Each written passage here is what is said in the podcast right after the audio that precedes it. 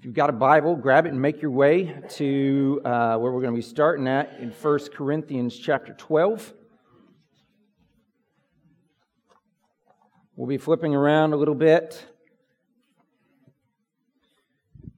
We got a page number up there for you. Yeah, page 623 in the Pew Bible. If you have, if you don't have a Bible with you, grab one of those around you. Uh, one of the things we do my fam- in my family is, you know, we, we love this time of year as far as watching movies and that sort of thing. Um, and one of our favorites is, you know, maybe not some, it's not a classic, but we love the movie Elf. Um, and Elf has got a lot of one-liners in it, but one of the ones, at least the one I want to talk about this morning for, you know, serving my purpose of introduction is at the end when um, they're trying to get the Christmas cheer so the sled will fly. If you've seen it, and uh, Michael has got this book and he's trying, you know, Santa's list and he's reading it and he's trying to get people to believe. And so he's talking about the news anchor and he asks, Hey, what's your name? And he's like, Oh, I'm, my, my name is Charlotte Dennon, Channel 2 or whatever it is. Uh, getting a plug and he opens it and he finds it and he's like, uh, you know, Charlotte Dennon wants a Tiffany engagement ring and for her boyfriend to stop dragging his feet and commit already. And so when he says that, everybody's like, whoa, all right. But the point I want to make out of that is just idea of commitment. Like commitment, it, it's, it's kind of a joke in our culture that, that men don't want to commit as it relates to relationships. And, and, I, and I've seen this in my own life. And I have a friend um, who, and, and, that sounds like I have a friend I'm going to talk about myself. No, this truly is a friend.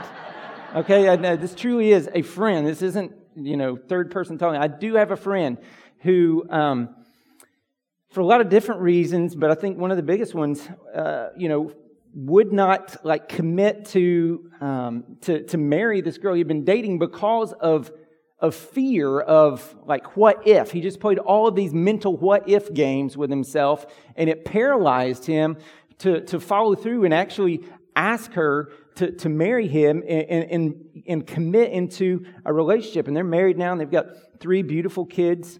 Um, but underneath all of that and his fear was this, was this fear of, of commitment. But, folks, without commitment, there can be no true love. Because commitment and, and love, they go hand in hand. You can't, you know, you can't have, like, it, commitment is born out of love. And without commitment, there, there can be no love. They go together always. And this is true in a relationship. This is true in friendships. And this is true in the church.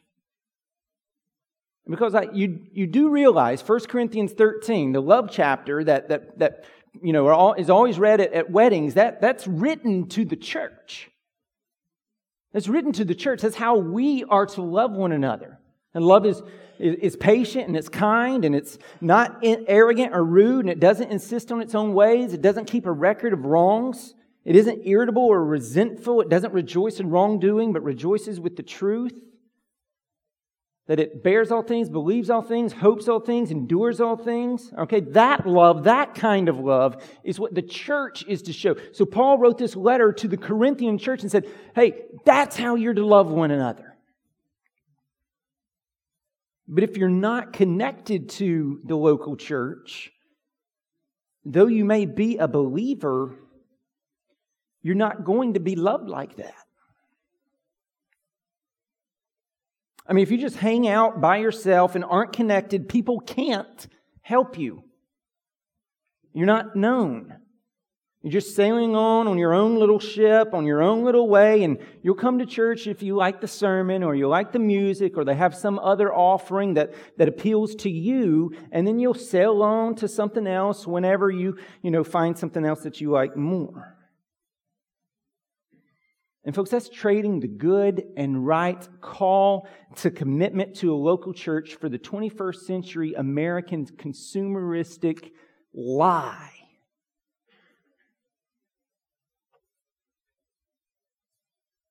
That it's all about you. It's all about, you know, you're consuming. But we're called to commit, we're called to this idea of membership. So Mark Dever, who I'll quote several times, and you've, you've got a little booklet that we passed out a couple weeks ago. If you didn't grab one, there should be one around there. Please make sure you're reading that. It's going to be helpful for us, like as a platform, helping us as we go forward. But He says this membership in a local church is not an antiquated, outdated, unnecessary add on to true membership in the universal body of Christ. Membership in a local church is intended to be a testimony to our membership in the universal church. And I'll explain those in a minute.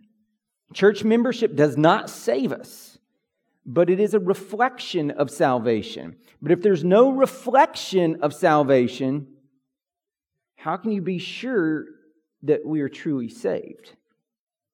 As John explains in 1 John 4:20, if anyone says, "I love God," but hates his brother, we're talking about in a local church setting, he's a liar. For anyone who does not love his brother, whom he has seen, cannot love God, whom he has not seen. And so, just cutting to the chase, if you are a Christian, you are to join a local church, either this one or another one that preaches the Bible. And you're to become a provider there, not a consumer. And you're to know others and, and, and be known by them. Allow people to get to know you and care for you and speak into your life, especially in blind spots that you may not see. And you do the same for them and encouraging them and speaking into their lives. Helping them to live with their lives what they confess with their lips.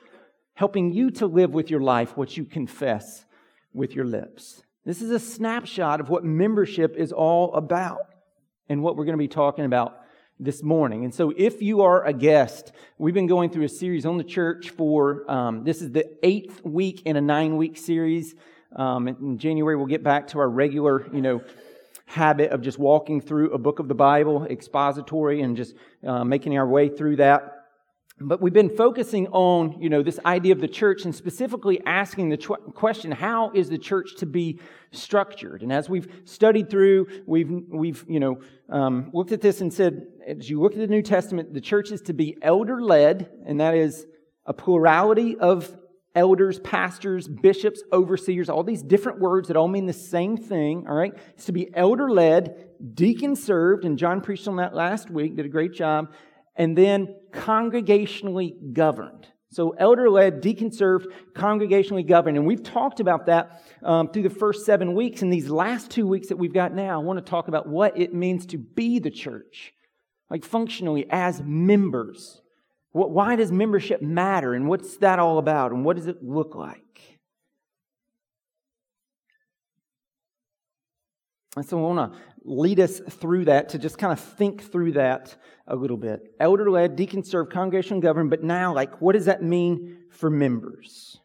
And so this week we'll do kind of an overview of that, and then next week we'll dive into a hugely overlooked but hugely important idea of what is church discipline? What does it look like? Why does it exist? How is it done? What's like how does good come out of that? Because it's it's for, it's for a good thing. It's for a good thing. So we'll talk about that next week. But this week, talk about the fact that membership matters. Okay, it matters. And because it, ma- it matters so much, it's mandated by God and it's a gift and it has a purpose. And so if you're taking notes, those are really the, the outline. I was going to have a third point. You can just go ahead and scratch that one out because we're not going to have time for it. I was going to get into some practicalities like gathering, praying for one another, giving, the importance of the Lord's Supper, the importance of being at members' meetings and participating in those. But today we're just going to talk about the mandate of membership and then the purpose and gift of membership. And so let's go ahead and jump into the first one the mandate of membership. And so we've got to do a little review real quick. In a lot of ways, and this is a little bit of review, um, membership in the local or membership in the church begins at conversion because when you uh, receive Jesus as your Lord and Savior, you instantaneously become a member of the universal church. What is that? That's just the collection of all believers across all times and all geographic locations. Okay, everyone who's received Jesus as their Lord and Savior, um, or looked to Jesus as the Messiah who was to come. And so Moses in the Old Testament, they're looking forward to Jesus. In the New Testament, us today, we're looking back on Jesus, but it's all based upon salvation through the Messiah, through Christ. And we on this side of the cross have a better understanding of his life as a substitute for our sinful lives. He lived a perfect one, and we have a better understanding of his undeserved condemnation for sin as a substitute payment for our deserved condemnation for sin, and his resurrection as a foretaste and guarantee of our resurrection to come. And so, everyone across all geographic locations and time that trust Jesus as the Messiah for salvation are part of the universal church. But that membership in the universal church then has to be given an expression in a local church, in a local setting with a local community, a particular group of people, you know, that, that are God's people existing under Christ's headship, serving kingdom purposes by the power of the Holy Spirit for the glory of God. That's, that's what the church is. That's what the church does. It's a collection of Christians committed to Christ and committed to one another. That's what the church is. And we can't see people's hearts. I can't peer into John's heart and open it up and look and be like, yep, for sure, Jesus is in there. He's a believer in Jesus Christ. But what we want to do is, as much as we humanly possibly can, based upon fruit, based upon evidence, based upon people's understanding of the gospel, seek to understand is this person, we can't make them a Christian, but we as a church declare, is this a does this person have a true confession of the gospel, and are they a true confessor? We talked about that a couple of weeks ago, the who and the what. The church declares that. We don't make people, but we can declare, hey, yeah, John, he's got a true confession of Jesus Christ, and he appears to be a true confessor. And so we seek, you know, like to for the purity of the church, that actual membership would be only for those who have a true confession and are a true confessor. That is, those who are believers. All right, that's membership. Now, attenders here, I got three of my daughters are not members of the church. Are they part of the church? Absolutely. They're part of the community, but they're not actual members. And so if you are here and you're kind of under the umbrella of the church and you're part of the community of the church, awesome. That's great. If you're not a believer and you're here, awesome. That's great. We're here to serve you. We're here to love you. We're here to help you along in your journey towards Christ, praying for you, serving you, hoping that you come to Christ and you're welcome and it's great. But actual membership, membership is for believers only. And so, again, in one sense, membership begins at conversion, universal church, but that's got to be given expression in a local setting. Has to be given expression in a local setting. And so somebody said, well, how can you say that? You don't, you don't have to be saved to be a Christian. No, you don't. You don't have to do anything to be saved except repent and believe. Jesus paid it all. All to him I owe. But that same Bible tells you don't, you don't have to do anything to be saved is the same Bible that tells you you should be plugged into a local church if you are a Christian. And so somebody says, but, but, but you don't ever see membership mentioned in the Bible. I am so glad you asked that because actually we do a lot.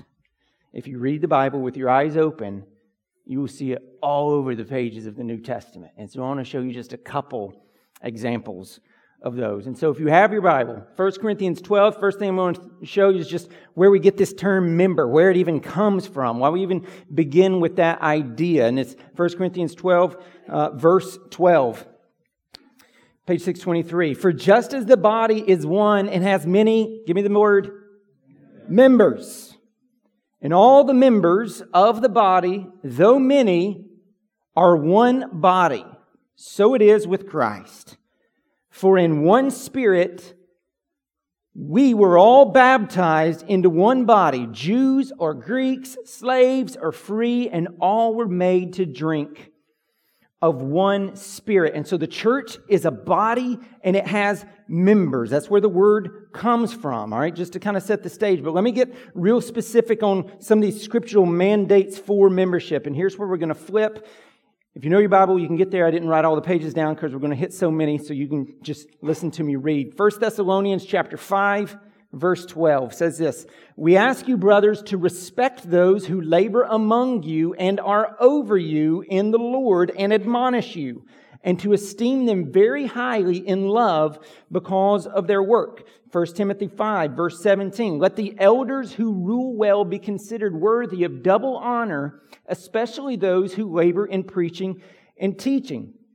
Hebrews chapter 13, verse 17. Obey your leaders and submit to them, for they are keeping watch over your souls as those who will have to give an account. And let them do this with joy and not with groaning, for that would be of no advantage to you. And so scripture clearly commands Christians to submit and to honor their pastor slash elders. Okay, but here's where I need you to listen to me, especially closely. If there's no understanding of local church membership, then who are you to submit to?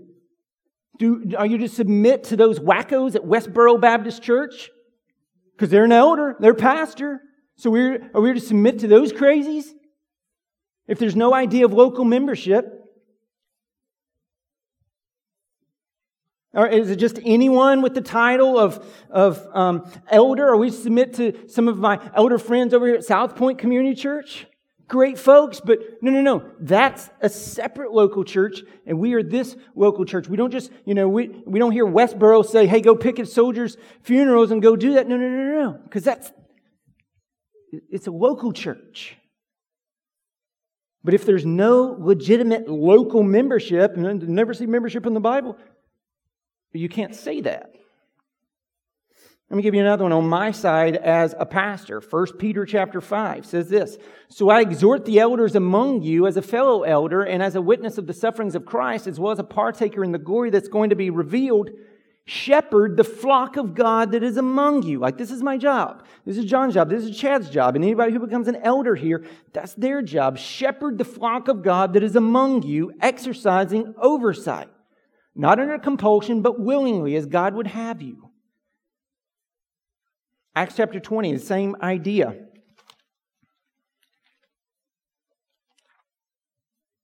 Verse 28 says this Pay careful attention to yourselves and to all the flock in which the Holy Spirit has made you overseers to care for the church of God, which he obtained with his own blood. And so, again, Scripture clearly commands pastors to care specifically for the flock.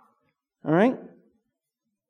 Not that we can't care for those who are outside of the flock, but our first responsibility is for those who are part of the flock. But if there's no understanding of local church membership, who am I to care for? Am I to care for all of Nashville? Do, am I going to give an account for all of Nashville? Or, or when, when I travel to Central Asia, am I going to give an account for Central Asia? And you're like, well, that's just absurd. No, no, no. Well, am I going to give an account for Nolensville?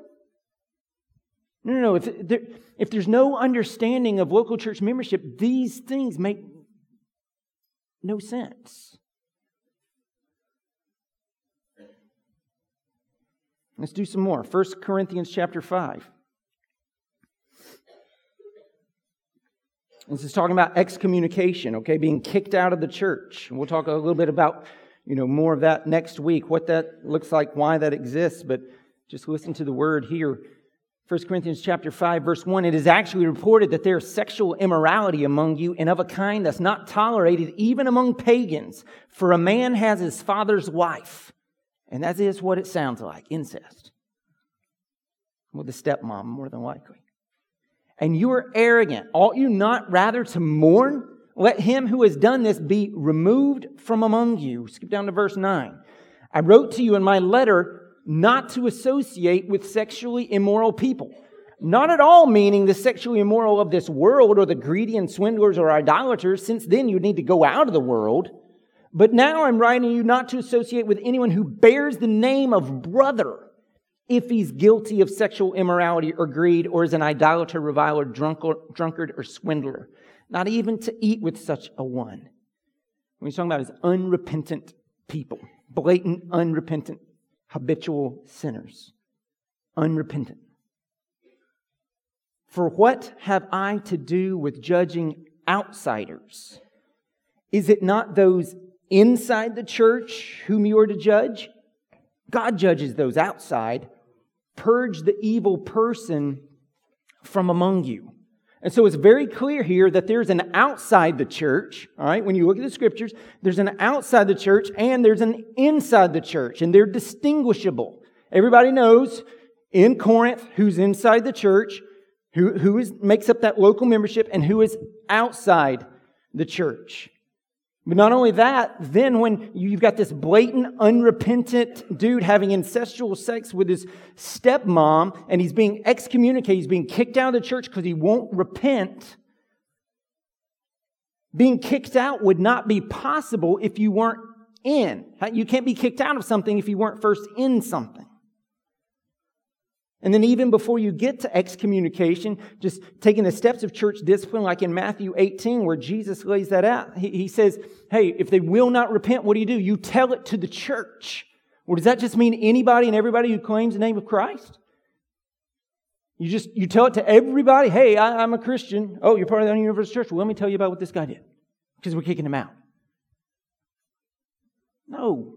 Jesus has in mind a particular defining group of people, a local church. And I'm not saying that first century churches kept a roll, but it wouldn't surprise me if they did. I mean, John laid out the fact that last that, that they kept what was it, a list of 2,000 different widows so that they could care for them. And then, and then God's described as, as a guy who, who's got a roll that's going to be, you know, it's going to be called up yonder someday. The Lamb's Book of Life. So it wouldn't surprise me. But we see this idea of membership. Even in 2 Corinthians 2, they're restoring a guy from church discipline, probably this guy from 1 Corinthians 5. And they're restoring him, and they're talking about the idea of a majority, as in a vote that happened. That they can clearly distinguish here is a set group of people. This is a local church that, and there's a majority. They knew to have a majority, you got to know who all is in. It's got to be distinguishable.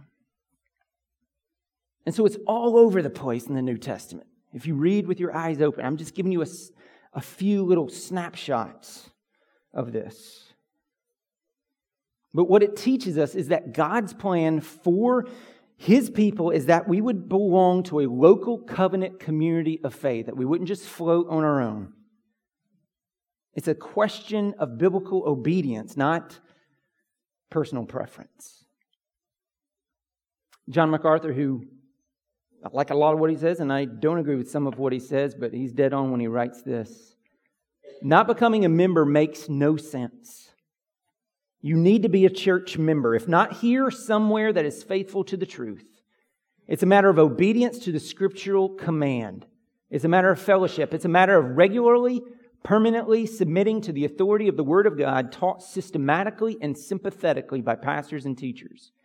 It's a matter of becoming strong in doctrine being willing to identify publicly with the people of Jesus Christ. It's a matter of accepting the rich responsibilities and privileges of family. It's a matter of loving loyalty and not joining the church is saying, I don't care about that. And so that's the mandate. It's not an add on, it's part and parcel of what it means to be a Christian. I mean, biblically, outside of the thief on the cross and the Ethiopian eunuch who just got saved, you don't see anyone on the pages of the New Testament who is a believer who is not yoked and linked to a local church. Search your Bible and, and, and show me. There's not one. And so it, th- this is the mandate, and it's not like some sort of varsity level thing. No, no, no. This is just part and parcel of what it means to be a Christian. You're a member. And as a member, you're a provider, not a consumer. And here's what I want to remind us of, though God never commands that which is not for our and other people's good. Like, he doesn't do that. All of his commands are for his people's good. And so when he says, for example, relationships or, or sex work like this, here's how it works. He's not saying that to try to take joy from us, but to lead us into it. And so when he says, hey, membership in a local church, you need to be a part of that, that's not him trying to, you know, take joy from, but lead us into it. So he's not up in the heavens going, ha ha, this is going to be awesome. Watch these guys. I'm going to create this thing that's called the church and it's going to be an absolute mess and people are going to get angry and fight and, and split and all this. No, no, no, no. God gives us membership for our and a specific group of other people's good and joy. And so that brings us to a second point this morning the purpose and gift of membership. That it is a gift, it is mandated. But all Christ's mandates are for our good, they're for our joy. As we think of this idea of purpose and gift of membership, we could go on for a long time, but I want to keep my job, so we're just going to stick to three things. We're going to talk about spiritual formation, we're going to talk about evangelism, and we're going to talk about family. Spiritual formation, evangelism, and family. These are three purposes or, or gifts of membership. And so let's go spiritual formation for a minute. Christ's goal of molding and shaping and forming us to be ever increasingly like Him is not an individualistic endeavor. He created us such that we need one another. So 1 Corinthians 12 again. This time we'll pick it up in verse 14. Talking about the body and members. For the body does not consist of one member, but of many. If the foot should say, Because I'm not a hand, I don't belong to the body, that would not make it any less a part of the body. And if the ear should say, Because I'm not an eye, I do not belong to the body, that would not make it any less a part of the body. If the whole body were an eye, where would the sense of hearing be? If the whole body were an ear, where would the sense of smell be? But as it is, God arranged the members in the body, each one of them as He chose. If all were a single member, where would the body be? As it is, there are many parts, yet one body. The eye cannot say to the hand, I have no need of you, nor again the head to the feet, I have no need of you. On the contrary, the parts of the body that seem to be weaker are indispensable. I love that verse. I think about Eden. The parts of the body that appear to be weaker are indispensable. I love that. And on those parts of the body that we think less honorable, we bestow, bestow the greater honor. And our unpresentable parts are treated with greater modesty, which are more presentable parts do not require. But God has so composed the body giving greater honor to the part that lacked it, that there may be no division in the body, but that the members may have the same care for one another. If one member suffers, all suffer together. If one member is honored, all rejoice together. And so our, our spiritual formation, our growth in Christ, our persevering in the faith is not independent of one another, it's interdependent upon one another. We have to have each other to be all that Christ wants us to be. Like I can't be everything that Christ wants to be without you, and you can't without me. We're interdependent upon one another. It's inherently corporate. And so when we join with a church, what we're doing is we're putting ourselves in a position where we are asking our brothers and sisters to hold us accountable to live with our lives what we proclaim with our lips and to speak into our lives when we don't. We're asking them to encourage us in those areas where maybe, you know, we've, we're beating ourselves down and remind us of how God has worked in our lives in the past. But then when we are moving away from obedience to speak into our lives and call us out on that and hold us accountable. Join the church. We're giving one another that permission to do that. That's what we're doing. We're telling church members and we're telling church elders that we commit not only to Christ, but to one another. To gather, as we've got out here on the wall, to grow, to serve, and to go. That, that's what you're committing to, particularly here at Providence, to worship and enjoy God and lead others do the same by gathering for worship, growing in groups, serving the church and community, and going to your neighbors and the nations with the gospel. And this is corporate in nature. Like, I can't stress that statement enough. If you go home with one thing, I want you to go home with this idea that, that our spiritual formation is not an individualistic effort, it's corporate in nature. It's not just about you, it's about each other. Like one guy put it, maybe God's plan's not all about you in an individualistic sense. This is how we Americans read it. I want to grow in my faith, and these people are so far behind me. So I, maybe it's not about you. Maybe it's not about you, you know, um, increasing your level of, of of evangelism to 7.2 people on average per month, and over the course of a year, incre- increasing your length of quiet times by 16 minutes. Maybe it's not about all that. Maybe it's not about your individual holiness, you know, growing um, in, in some measure, all right? Not that those are bad things, those are great things, but maybe God's concerned about something even greater and bigger than that. Because God did not save you to make you self centered and focused on your own spiritual growth. He wants you to grow, but He wants you to help other people grow. He's concerned with how you treat others. And so, being a member of a church should cause you to be concerned for other people's growth as well, for other people's blessing, for other people's profit. It's a community project. It's not an individualistic matter. It's a matter for the whole church. And in our 21st century American consumeristic churches, many people have forgotten this. This is why you can go to bookstores that talk about spiritual growth and spiritual, spiritual formation, and they never mention the church. That's backwards. You look at Paul, though, 1 Corinthians 12, 1 Corinthians 14, over and over and over again, he's talking about all these gifts that God gives, and they're for what? Building up the church. Over and over and over, so that, you know, you build up the church, and this is given so to build up the church, and this is given so to build up the church. The, the gifts aren't for you. The gifts that God's given you aren't for you. They're for building up the church. What church? This church, if you remember here. And if you're not a member here and you're a member somewhere else, that church.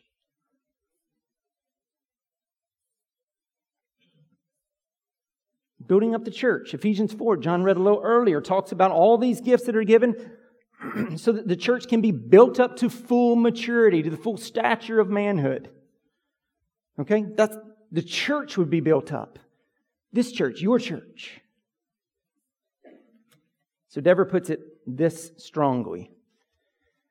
If you think of yourself as a strong Christian and you get really excited to listen to a David Platt or Matt Chandler sermon or read a John Piper book, but you can't be committed to a group of people who are different than you, who the only thing they may have in common with you is Jesus Christ with all their faults and foibles, then I think you might not have much reason, maybe, to even think that you're converted. Because, like, when we understand the nature of our sin and know all the ways that God has forgiven us, who are we not to extend that same grace to our brothers and sisters in Christ? And to those outside the church, but Galatians 6:10, especially those of the faith, especially those of the household of God. And so you commit to a local church for, for your own growth, but also for other growths for the glory of God. And in that church, what's going to happen? You're going to butt heads with one another. Right? And Sarah and I, I mean, we're sinners in the same house, so what do we do? We butt heads with one another. And this whole idea, people love to quote, you know, as iron sharpens iron, so one man sharpens another. That's a great thing. But how does iron sharpen iron? It hits each other. And what happens when it hits each other? Sparks fly. And what happens? It gets shaped, it gets molded, it gets changed. Both people. That's what God does in the church. That's how we live towards one another. We don't get mad and sparks fly and we walk out. We don't get mad, sparks fly, and we bolt and we're like, forget you, I'm done. No. We love one another, we're patient with one another, we grow with one another. That's Christ forming us. But not only is spiritual formation, you know, a purpose and a gift of membership, but so is evangelism. Evangelism, because, you know, we evangelize the world better together. And so, if you've got any background in the church, this is going to be a little bit of common language right there. It's kind of the obvious. We are agents of God's reconciliation. Matthew 28 has called us to, you know, make disciples of all the nations, panta ethne, all the people groups, not geopolitical nations. And we do this better together, right?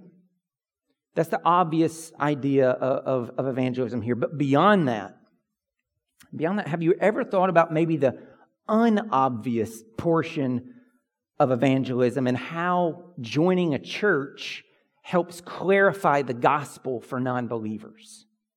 Helps clarify the gospel for non believers. Because first of all, we get to show non-Christians what Christians like are not. What we're not. That we are not nauseatingly self-righteous people who are worried that someone somewhere might be having fun and who believe above all, else in their own goodness. It's not who we are, and we get to show non-Christians that that's not who we are. We get to clarify the gospel for them by showing, okay, that's not it. And we get to clarify the gospel when we gather together and form congregations of believers because, you know, what happens then is non-Christians are able to say, oh, okay, that's what Christians are. N- now I get it. And, and people who might be cultural Christians or not actual Christians, but they just kind of think they are, can look at and be like, oh, oh that's what those people at Providence, man, they live it. but I don't. But I call myself, maybe I'm not a believer. Like we clarify the gospel by how we, you know, live and show the gospel as a church. By joining a church, you clarify the gospel. These are unobvious forms of evangelism. And even our attendance is a form of evangelism.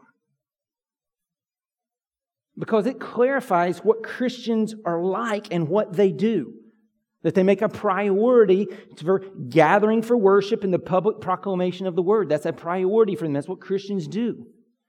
And so, uninvolved, habitual, non attendance, inactive members confuse both real members and non Christians about what it means to be a real Christian. And then we active members do the voluntarily, because it's their choice, inactive members no service when we allow them to remain members of the church. Because membership, listen closely, is the church's corporate endorsement of a person's salvation.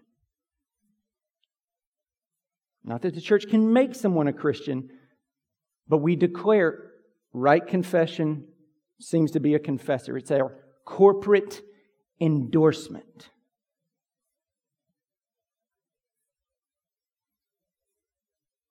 But how can we endorse and say someone is continuing on in the faith, faithfully pursuing Christ when they have been functionally invisible? We can't.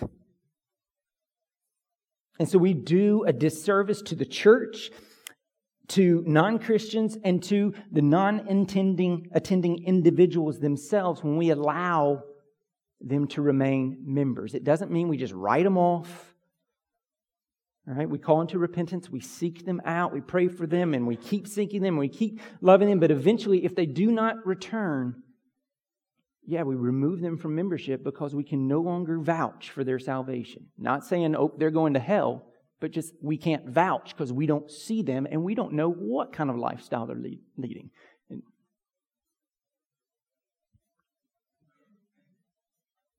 And so the way we live as a church is a form of evangelism. It's not overt and obvious, but it is a testimony based upon lifestyle. And what is that lifestyle to look like? We're to live as a family. This is the third little point here. We're to live as a family because in Christ we've been made a family.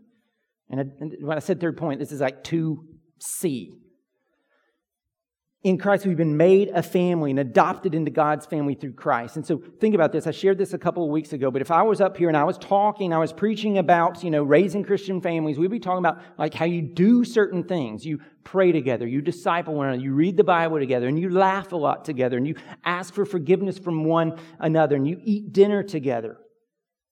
So we talk about all those things, but through that discussion, hopefully we would all remember that parents, make mistakes. And kids will be kids.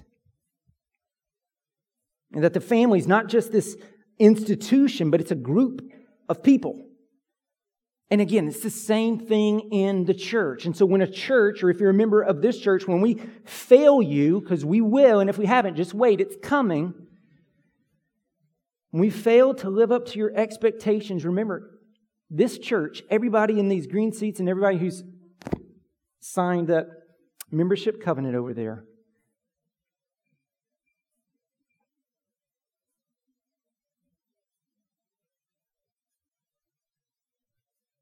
are just a group of people that are still growing in God's grace.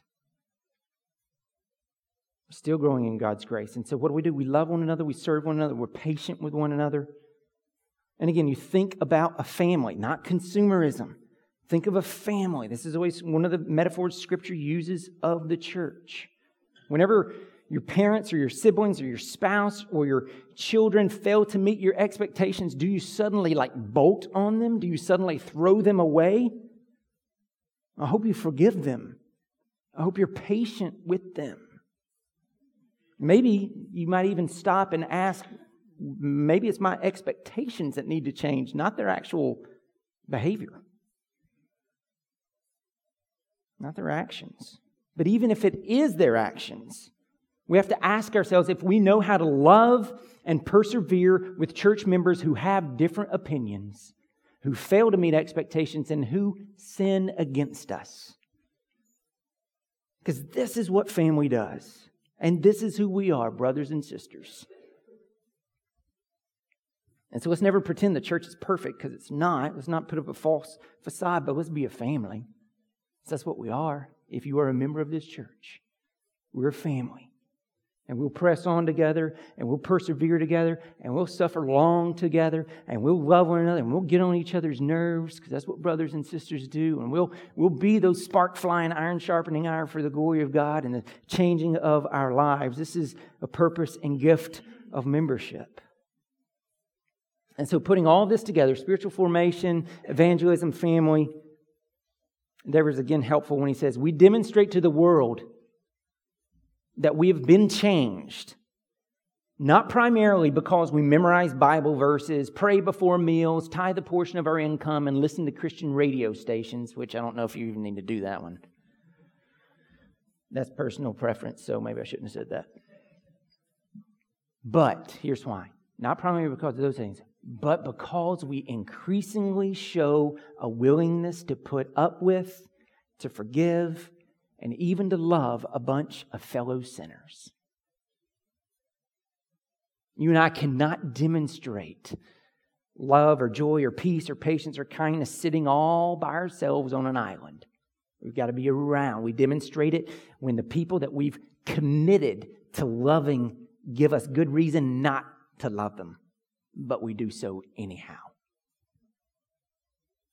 Now, we give a visual presentation of the gospel when we forgive one another as Christ has forgiven us, and when we commit to one another as Christ has committed to us, and when we lay down our lives for one another as Christ has laid down his life for us.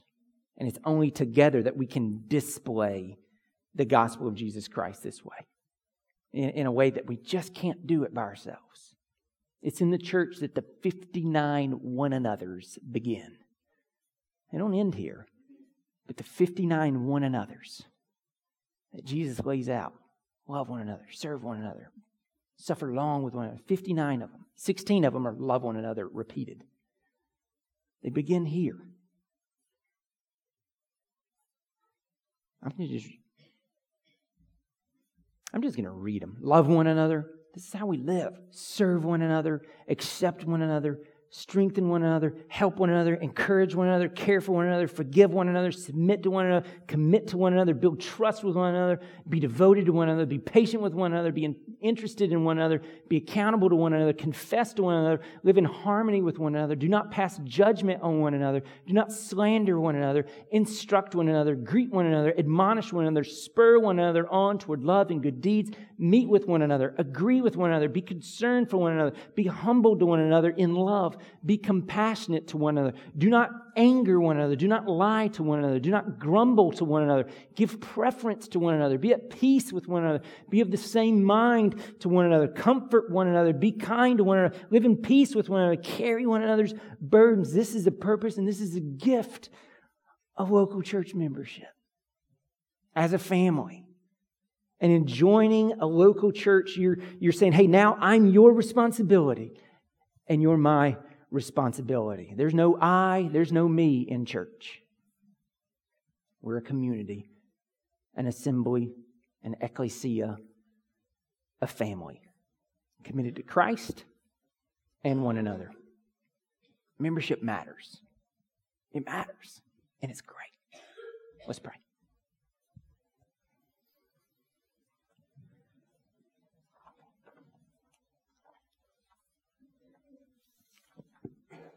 Father, we thank you for the way you have loved us, the way you have loved us when we are unlovely, because that's most of the time, and the way you loved us when we were enemies of yours. We were rebels, and you came after us in Christ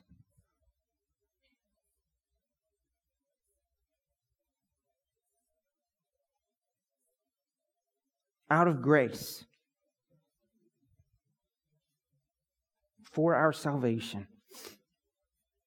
And we confess and we thank you and we praise you for this indescribable gift of salvation that you've given us. And Father, we thank you for the church and your creation of it for our good. And I pray that as a church, you would strengthen us, that we would recognize that we don't exist. The church is not just a means to our own self improvement project, but it's a community of folks pursuing you and pushing one another along the way. And where one falls, another one picks him up. And then when the other one falls, that one picks him up. And we keep running long after you, persevering, holding one another accountable, not in a mean spirited way. But for their good and for their growth and for their ever increasing joy. So help us, Lord, as a church to be that kind of church. We ask it in Jesus' name. Amen.